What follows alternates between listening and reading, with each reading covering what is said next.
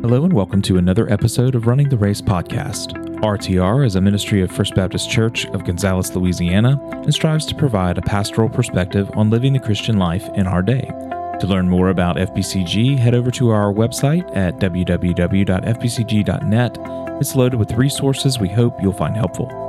Today's episode is on the difficult topic of pornography. Senior Pastor Dr. Jim Law and Minister to Students Alex Ray talk about the permeation of porn in our society, of today's anonymous and easy access to it, its dangers to individuals, families, and the Christian life, along with the practical steps for responding to a battle with lust and the habitual use of pornography.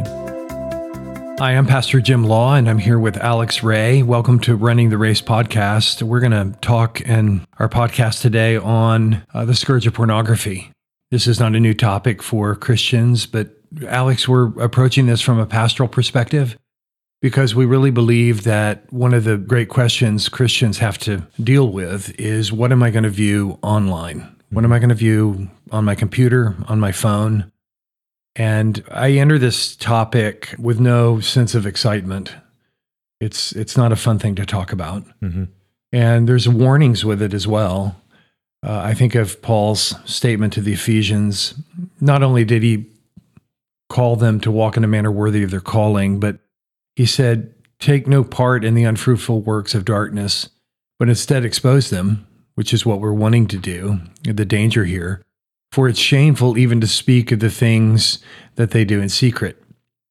And so, you know, I'm just entering into knowing that this is something uh, that is an ever present uh, reality for uh, functioning in our culture. And just wanting to remind our congregation and those that who would who would listen in that our God is omniscient, he's omnipresent, he sees everything. And as we look at how pornography has infiltrated our culture, uh, I'm just reminded of years ago before the internet that this was something that was anonymous. Um, with the internet now, it, it's anonymous, it's affordable, it's uh, accessible. Mm-hmm. Uh, in years prior, you would have to actually go into a store to buy it, and uh, but not not now. It's just a click away. Mm-hmm. And so, um, you know, as you think about this topic with your primary focus in ministry on youth, what are some things that come to your mind pastorally? Yeah, I've noticed. I, I think this is definitely an issue uh, for all age ranges, certainly not just the students, but um, I think a lot of people certainly deal with this. And I think of all the devices that those in a church might struggle with, I wonder if this one might be the most um, hidden or uh, discreet, maybe a word for that. It's just uh, because we don't want to talk about it. You know, we, I think a lot of it wouldn't have any issues in saying, yeah, I struggle with anger or right. I struggle with um, just saying stuff I shouldn't say or envy or pride. Or yeah. certainly pride. Uh, but when's the last time we ever had somebody just say, yeah, you know, I'm, I'm, I'm looking at porn quite a bit. And so I, I, I, wonder how much of an issue this is. Um, I, I, would imagine it's probably uh, a big one, the big mm-hmm. issue. We, we, just don't talk about it because we just don't want to talk about it because of the shame and the guilt that comes along with it. Um, but when you look at the numbers um, that are there, it's just research that's shown over the years. It, it's really it's really quite alarming. Um, just to give you a couple uh, stats, uh, uh, out of all the searches that someone might do on their phone, uh, twenty percent, one in five, are for porn. Uh, over three thousand dollars is spent on porn every second on the internet. Um, Twenty-eight thousand people mm. are watching porn every second. Twenty-eight thousand people. Um, when it comes to young adults, uh, unfortunately, 90% of teens and 96% of young adults are either encouraging, accepting, or neutral when they talk about porn with their friends. So it's not just a matter of them looking at it themselves, but when they talk about it with their peers and classmates and coworkers and so on and so forth, it's, it's not that big of a deal. And in some cases, they're in a lot of cases, they're, they're actually encouraging each other with it. Uh, only 43% of teens believe, believe that porn is bad for society. Um, uh, most teenagers uh, and young adults between the ages of 13 and 24 believe that not recycling is worse than viewing porn. Mm. Um, unfortunately, as well, it's not just for teenagers, but it's also this is also an issue for those in the ministry. um, which I think again is another another area where we don't want to talk about it. Um, but one in five youth pastors and one in seven senior pastors use porn on a regular basis. Mm, yeah. And so, if we're having these people who are in our congregations that are struggling with it, how in the world can we counsel them if we ourselves are engaged in, in this very same thing as well? And so it's just it's an issue over it's just all across the board. A lot of teenagers uh, are exchanging um, what they call sext, which are uh, pictures that are sending to friends uh, and receiving pictures that are naked pictures either of themselves or of other people. The average age for porn uh, uh, that are that excuse me, uh, average age of, of exposure to porn for men is 12 years old and this is seen on uh, social media sites such as mm. Twitter, uh, formerly known as Twitter, now X, uh, Snapchat, TikTok. It's just a, a just a huge uh, platform for this stuff. It's, it's, everywhere. And so, as you mentioned a moment ago, how how are we to to think about what are we going to set our eyes upon, not just on our phone, but just across the board, no matter where we go, um, whether it's porn on our phones or uh, on our computers or even a magazine for for the, for the, for the ones that are still circulating. Uh, movies, TV shows. How, how, do we how do we be thinking about that? And so, given that it's around, what would you say is the best um, way to, to, start thinking about how should we respond to that issue? Right. I, I I'm reminded of what happened about eight years ago with the Ashley Madison mm-hmm. uh, debacle where the data leak um, and it just exposed so much. So the internet has provided a cloak. And Ashley Madison's slogan was awful life is short, have an affair. Yep. And a lot of people think, well, life is short, view porn. Right. And as we look at, you know, how do we how do we reset this conversation? Again, we're addressing Christians. If there's no desire to to leave it, like with any other sin or uh, transgression, we're not going to take it seriously. Um, but for the Christian, um, the glory of Jesus Christ is uppermost in our minds, and He has He has brought us redemption, and He's the one that we look to for hope in a broken world. And you know, as we look at, uh, all right, how do I align my life with biblical goals? I think of Proverbs, which is really a treasure trove of wisdom statements on, on, on this issue of moral purity. Um, and at the heart of it is uh, is the is our heart. Uh, mm-hmm. Proverbs four twenty three: Guard your heart, for from it flow the springs of life. Mm-hmm. So the greatest problem we have is coming to terms with the thoughts and desires and attitudes of our heart.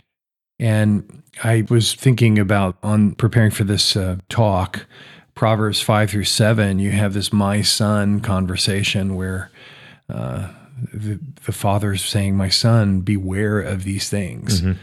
And, um, you know, just thinking about the importance of a clear conscience, uh, coming to terms with how the gospel, um, Christ cleanses me, that salvation is by grace through faith in Him alone. Mm-hmm.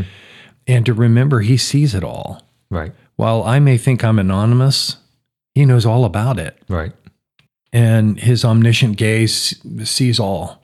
So um, if we're not aware of that, I remember um, a pastor friend describing, you know, the internet as bobbing for apples in a bucket of sewage, which is quite a, um, a graphic picture. You know, in Proverbs it says, "My son, you don't realize that this." This will reduce you to a loaf of bread. Is there forgiveness? Of course, there's forgiveness mm-hmm. for all of us, right? In Christ alone. But it you know, we were created in God's image to bring glory to his name. And that's at the heart of, of coming out of bondage to pornography. Right. Yeah. And Jesus also speaks about the heart and, you know, the Sermon on the Mount where he talked about adultery and lust. And he says in uh, Matthew, in, a, in the later part of Matthew 5, he said that everyone who looks at a woman with lustful intent had already committed adultery with her in his heart. And so he's going on and, and, actually goes on further to talk about using these really extreme language uh, in an effort to fight lust. And he, he, goes as far to say that, you know, if it's, if it's your eye that caused you to mm. sin, uh, get rid of it. Yeah. And now um, he's not saying, I don't think, literally, you know, go, go grab a spoon, spoon and go uh, get your eye out, but rather do, do whatever is possible to fight against this awful, awful thing. And I remember having a student uh, some years ago who was really struggling with uh, with viewing porn, and for him, one of the best things for him to do that ended up working well for him was to literally, but when it, when his computer wasn't in use for school or work or whatever it might be, he kept it uh, in a separate room, and one of his siblings uh, knew the password to it. And so for him, because it was such an issue for him, um, we we talked about a number of different ways to try to combat this. Uh, that was a pretty extreme measure. He had to let his sibling in on what was going on with him, which is kind of humbling in and of itself. And he told the sibling, "I need you to change the password and only put it in when I ask for it for to do homework or whatever it happened to be." That's a pretty extreme measure, uh, but that worked well for him. And so I think he was. I think he, in that case, was taking Jesus' word seriously in, in the sense of do whatever it takes to, to fight from it, to, to fight rather fight this uh, this lust, right. um, because it, it takes it, it's not a passive thing. It, you have to be active in doing it. Yeah, to be honest, uh, to be accountable, um, and accountability is only as good as we're willing to be honest about it. Right. And so when you know going to that passage where Jesus said, "If your right eye causes you to sin, tear it out." It's possible to be without your right eye and still have lust in your heart. Right. So it, it is talking about taking drastic measures to come under accountability, to be honest with this, not to sweep it aside, not to go with the flow of what mm-hmm. everybody else is doing. Right. It, you know, it may, it, it's going to require, you know, I'm a follower of Jesus Christ and therefore um, the, he sees everything I do. Right. And I think that also underscores the importance of being involved in a church community uh, where we have brothers and sisters that are there to, to, to walk alongside with us, to bear our burdens with us, to, you know, the, the one another that we often so talk about. And it reminds me, I, I think it was Bonhoeffer who said that sin desires to have a man alone.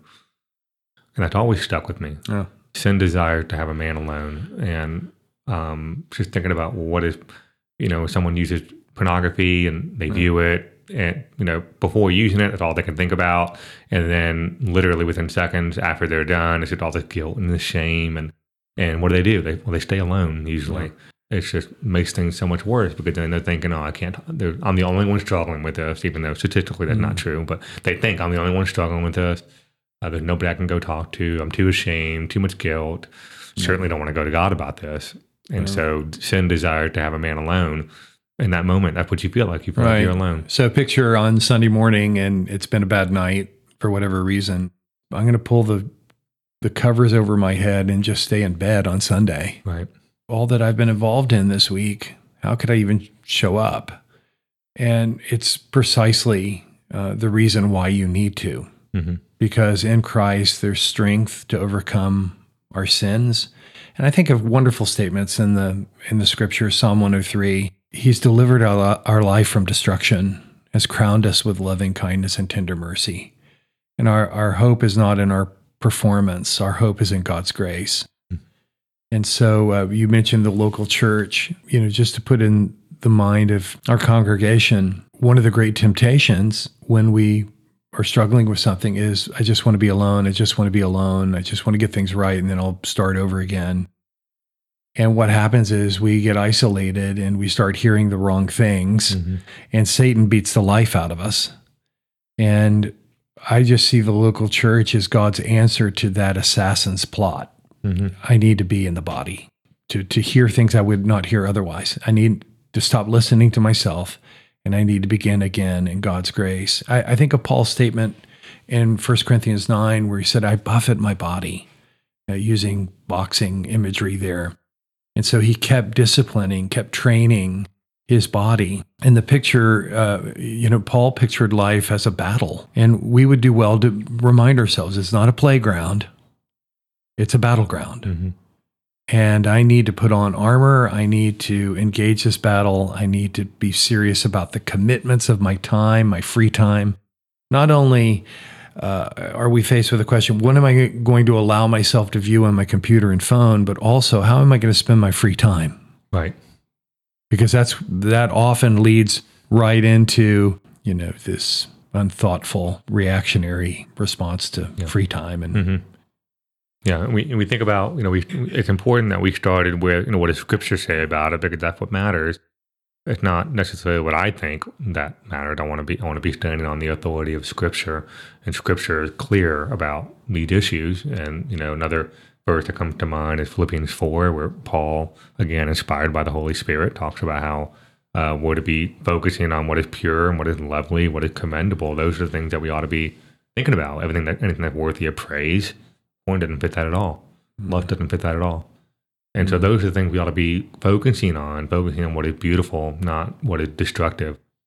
So given that that's our that's our starting point, you know, we want to focus on these things and want to focus on what scripture says about it, because again, that's our authority. Whenever we step away from that, bad things tend to happen. And by tend to happen, I mean always happen.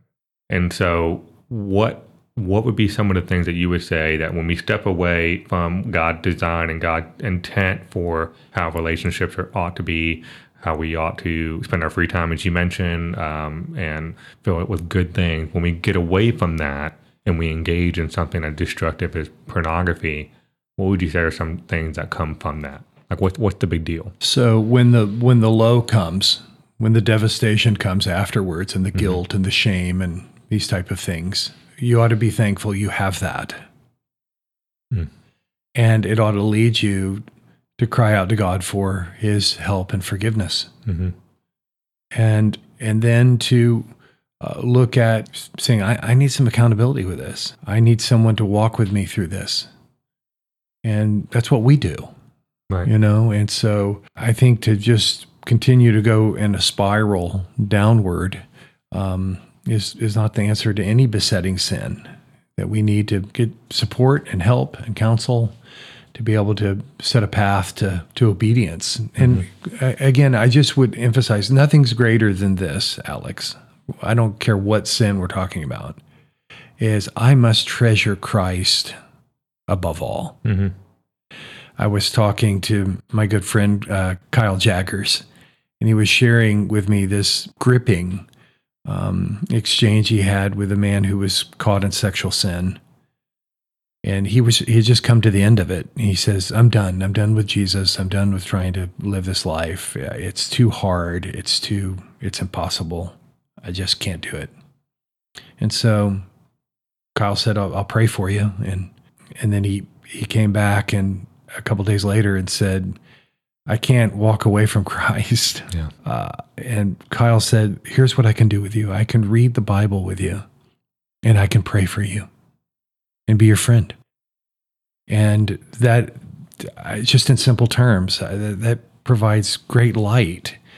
We're not talking about silver bullet responses. These um, these solutions that have no commitment. This to follow Christ is a wholehearted po- proposition, Mm-hmm. and I must treasure Him more than I do my sin, and that's the Christian life. Right. The rest of our days. Right. Yeah. When we think about other reasons why, when we think about why destructive, um, we again start on the authority of Scripture. We we are when we're engaging in the use of porn, the viewing of porn, we're rejecting God's commandment on how we're to conduct ourselves. Again, as you mentioned um, a moment ago, I would understand sex, the, the beauty of what sex is all about, the beauty of the sexual union uh, that Paul uh, beautifully describes in his uh, his letters. Um, also, the other again, uh, when we step away from that bad thing, there's the ripple effects that work out outward. So, what are some other things that happen? Well, again, we're rejecting what Scripture says. Our, our body literally changes. Uh, viewing porn literally rewires the brain. There's been a lot of science that's been done on, on this over the years. Yeah. Uh, you're seeing the physical, the actually physical effects that happen when you view this stuff. And you know, Alex, I, I think it's important to identify the destruct the destruction that comes from it, um, because um, it's so prevalent that people can develop just a numbness to it. What was once appalling is now is now mainstream hmm and so accessible. It ruins lives. It impacts relationships. It's Sure habit forming. It fuels violence. The portrayal of much pornography is that women like to be abused and hurt. Right. That's not the case at all. Yeah, uh, 88. I've- I read that 88 percent of scenes in uh, porn uh, porn films commit, contain acts of physical aggression, and 49 call it 50. Half of all scenes con- contain verbal aggression, uh, primarily towards women. And so, you know, in our society, that we're, we're talking about wanting to protect women, especially in light of the Me Too movement uh, a couple years ago. How can we talk about wanting to fight on behalf of women and protect women as we ought to? By the way, scripture clear about that. How can we, on one hand, say yes, let's protect women? On the other hand, let's go view this stuff objectifying them is objectifying them and literally harming them. I think of the impact too. It's uh, because pornography is so accessible and uh, is just a besetting problem. You, you, know, you you have couples getting married, and you have uh, a young man, or we see we're seeing rises in in young women mm-hmm. taking in pornography, and they get married, and their views of sexual intimacy are conditioned by the pornographic scenes that they they take in, that's going to deeply harm um, a healthy and holy view of marital intimacy right. in marriage. Right. Sexual expectations are are what they viewed, but that's not reality. That's not real. Right. Yeah, but a number of stu- a number of stories about students and teenagers in uh, particular who they learn about sex or what they what they learn what they think they know about sex uh, solely from porn. Yeah. And so they, they spend their entire, all their childhood years, because again, the average age for exposure, I think uh, 12. 12. Right. Um, and so the, they're 12 years old, which is fifth or sixth grade, uh, and they're learning about this, and they spend the next six, seven, eight years engaged in this, in this hole. Yeah. Yeah. And then they meet, then they meet somebody, and then what they expect is something entirely different than what, than what the reality is. Yes. And it totally skews right. their understanding. My marriage isn't like what I've been viewing. Right. And um, it just is a it's a dissonance that's uh, profound. So, what would you say, Alex, if um, someone came up to you and said, uh, you know, they're addicted to pornography? What would be your approach to that? Well, I think there's a couple of different ways to um, to discuss that. I'm I I'm reminded of uh, you know, there's a number of women who have since left the porn industry for a number of reasons, and some of them have come out and been very vocal about their time there. Um, and I remember reading one who she she saying how her this was her message to married men in particular. This is this is her words. She says, "Lust is something that's never going to be satisfied. It's a trap that makes you resent your wife. My job was to make you hate your wife." Mm. That's an incredible, incredibly sad statement. And she goes on to say, You're going to lose everything. My job was to make you hate your wife, and you're going to lose everything, everything. because of this idea of lust. Oh, I think I think of the statement of Proverbs too, where in Proverbs seven, he doesn't realize it's going to cost him his life. Right, right. And and this woman saying that this, this that was literally her goal when she was uh, when she was in the in the industry. And so when it comes to some, when someone who says they're addicted, I think there's uh, again a couple I would want to take those words seriously. What that woman said, uh, when it comes to teenagers and parents, I think it would, yeah, I think it would behoove every parent who whose child had a smartphone to have a real conversation about the use of that smartphone. Right. Uh, what are you using it for? Um, who are you talking to? Uh, the parent paying for it. Uh, if, if, they're if they're prerogative either way, but especially if they're paying for it, they say, "Hey, listen, I'm paying for it. We're we're going to have the conversation." Um, I, I also think it would be very wise for a parent to be able to see everything that goes on in that child's phone. And there's a number of different apps where you can see everything that goes on on the child's phone. I think there's other practical measures that you can take. Uh, like, for example, that I don't see any reason why a teenager needs to have a phone in their room, especially at night. Mm-hmm. And I've had conversations with parents over the years where this is a, this is actually something they did. They said, "Listen, we don't allow a child to have their they can have a phone, but it stays in the living room more mm-hmm. stays in the family room or whatever happened to be. Uh, but it doesn't go in their phone, uh, excuse me, in their room, and especially not at night. Um, and so if they need an alarm clock, uh, they have wonderful time tested analog clocks that are still being sold on Amazon that you can that you can sell or you can buy, excuse me. And so if someone uh, struggling with it, uh, I've never forgot, I heard this years ago from John Piper. Oh, so first, again, there are the practical measures I think parent can, parents of teenagers can take when it comes to um, anybody anybody who said, "Hey, I'm I'm really struggling here." I remember John Piper talking about. Uh, he said, for those who really believe that they're addicted, he didn't discount that, but he basically he said, let's imagine you're watching porn one night, and you're just completely tuned in, nothing else matters in the world, and let's imagine that there's a terrorist right that showed up in your room with a knife around your mother or your wife's throat. and the terrorist says, Stop looking at that, or I'm going to kill this woman. Nobody in their right mind would say, Oh, I can't stop looking now. Because in that moment, you love your wife or your mother more. Mm-hmm. And so Piper's point in that, what I took away from that was ultimately you do what you love. And so you love your mother more, you love your wife more. You may think that you love the stuff that you're addicted, but ultimately we need to reorient our love to say, well, no, we love Jesus more. Yes, I might be struggling with this, I might be struggling with lust, but ultimately I love mm-hmm. Jesus more. And because I love him more, it's going to impact um, the the people in our lives and right. how we respond to these things. I I think something else too pastorally, Alex, is um, Paul David Tripp. We've appreciated so much his help and ministry. He said our culture tends to view personal change as something that requires the help of a, of a professional, but the Bible has a much fuller and more hopeful perspective. The Bible teaches that personal transformation takes place as our hearts are changed and our minds are renewed by the Holy Spirit. And the two instruments that the Holy Spirit uses are the Word of God and the people of God. And so, coming back to these foundational resources, this that's where the power for change happens, and it's um, it's deep and meaningful as we battle with sin. What would you say then? Um, you know, kind of landing the plane here for those who struggle with porn and they hate the fact they're using it. They are using it, but they but they don't like that they're using it. Um, they struggle with it. They're not. They're not. They're the group that are saying, "I know this is wrong, but I'm really battling right now." Um, what would you say to someone who says that? I, I think of Martin Luther's um, statement that our conscience needs to be trained by the Word of God, and that the Bible teaches us to flee sexual immorality for a reason, mm-hmm. and that we come under the authority of the Word and allow that to be a major intake in our life reading it, studying it, hearing it, applying it, and that comes through you know growth in a in a local church, um, which is one of the primary purposes we exist is mm-hmm. to feed the flock. And so, in time, change happens. Sometimes we want this just add water and everything's going to be fine. Just put a quarter in the slot and we're going to be delivered.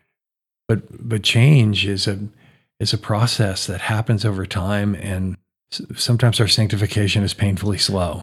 Mm-hmm. So, in thinking about our conscience needing to be trained, I, I was reminded of Ray Ortlund, and we want to promote his his book, The Death of Porn, as a resource for this podcast.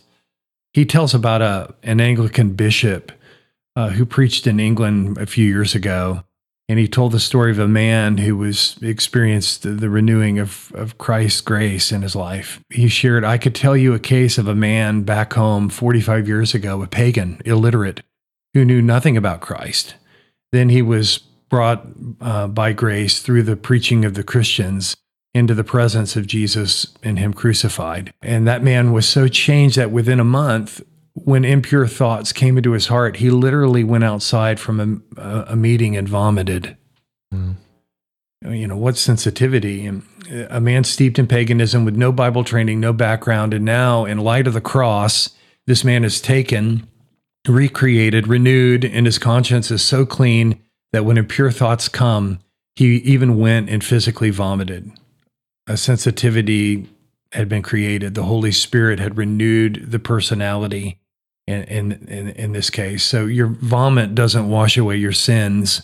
Only the blood of Jesus Christ can do that. But it won't it won't do any harm at all to get sickened over our sins. Right.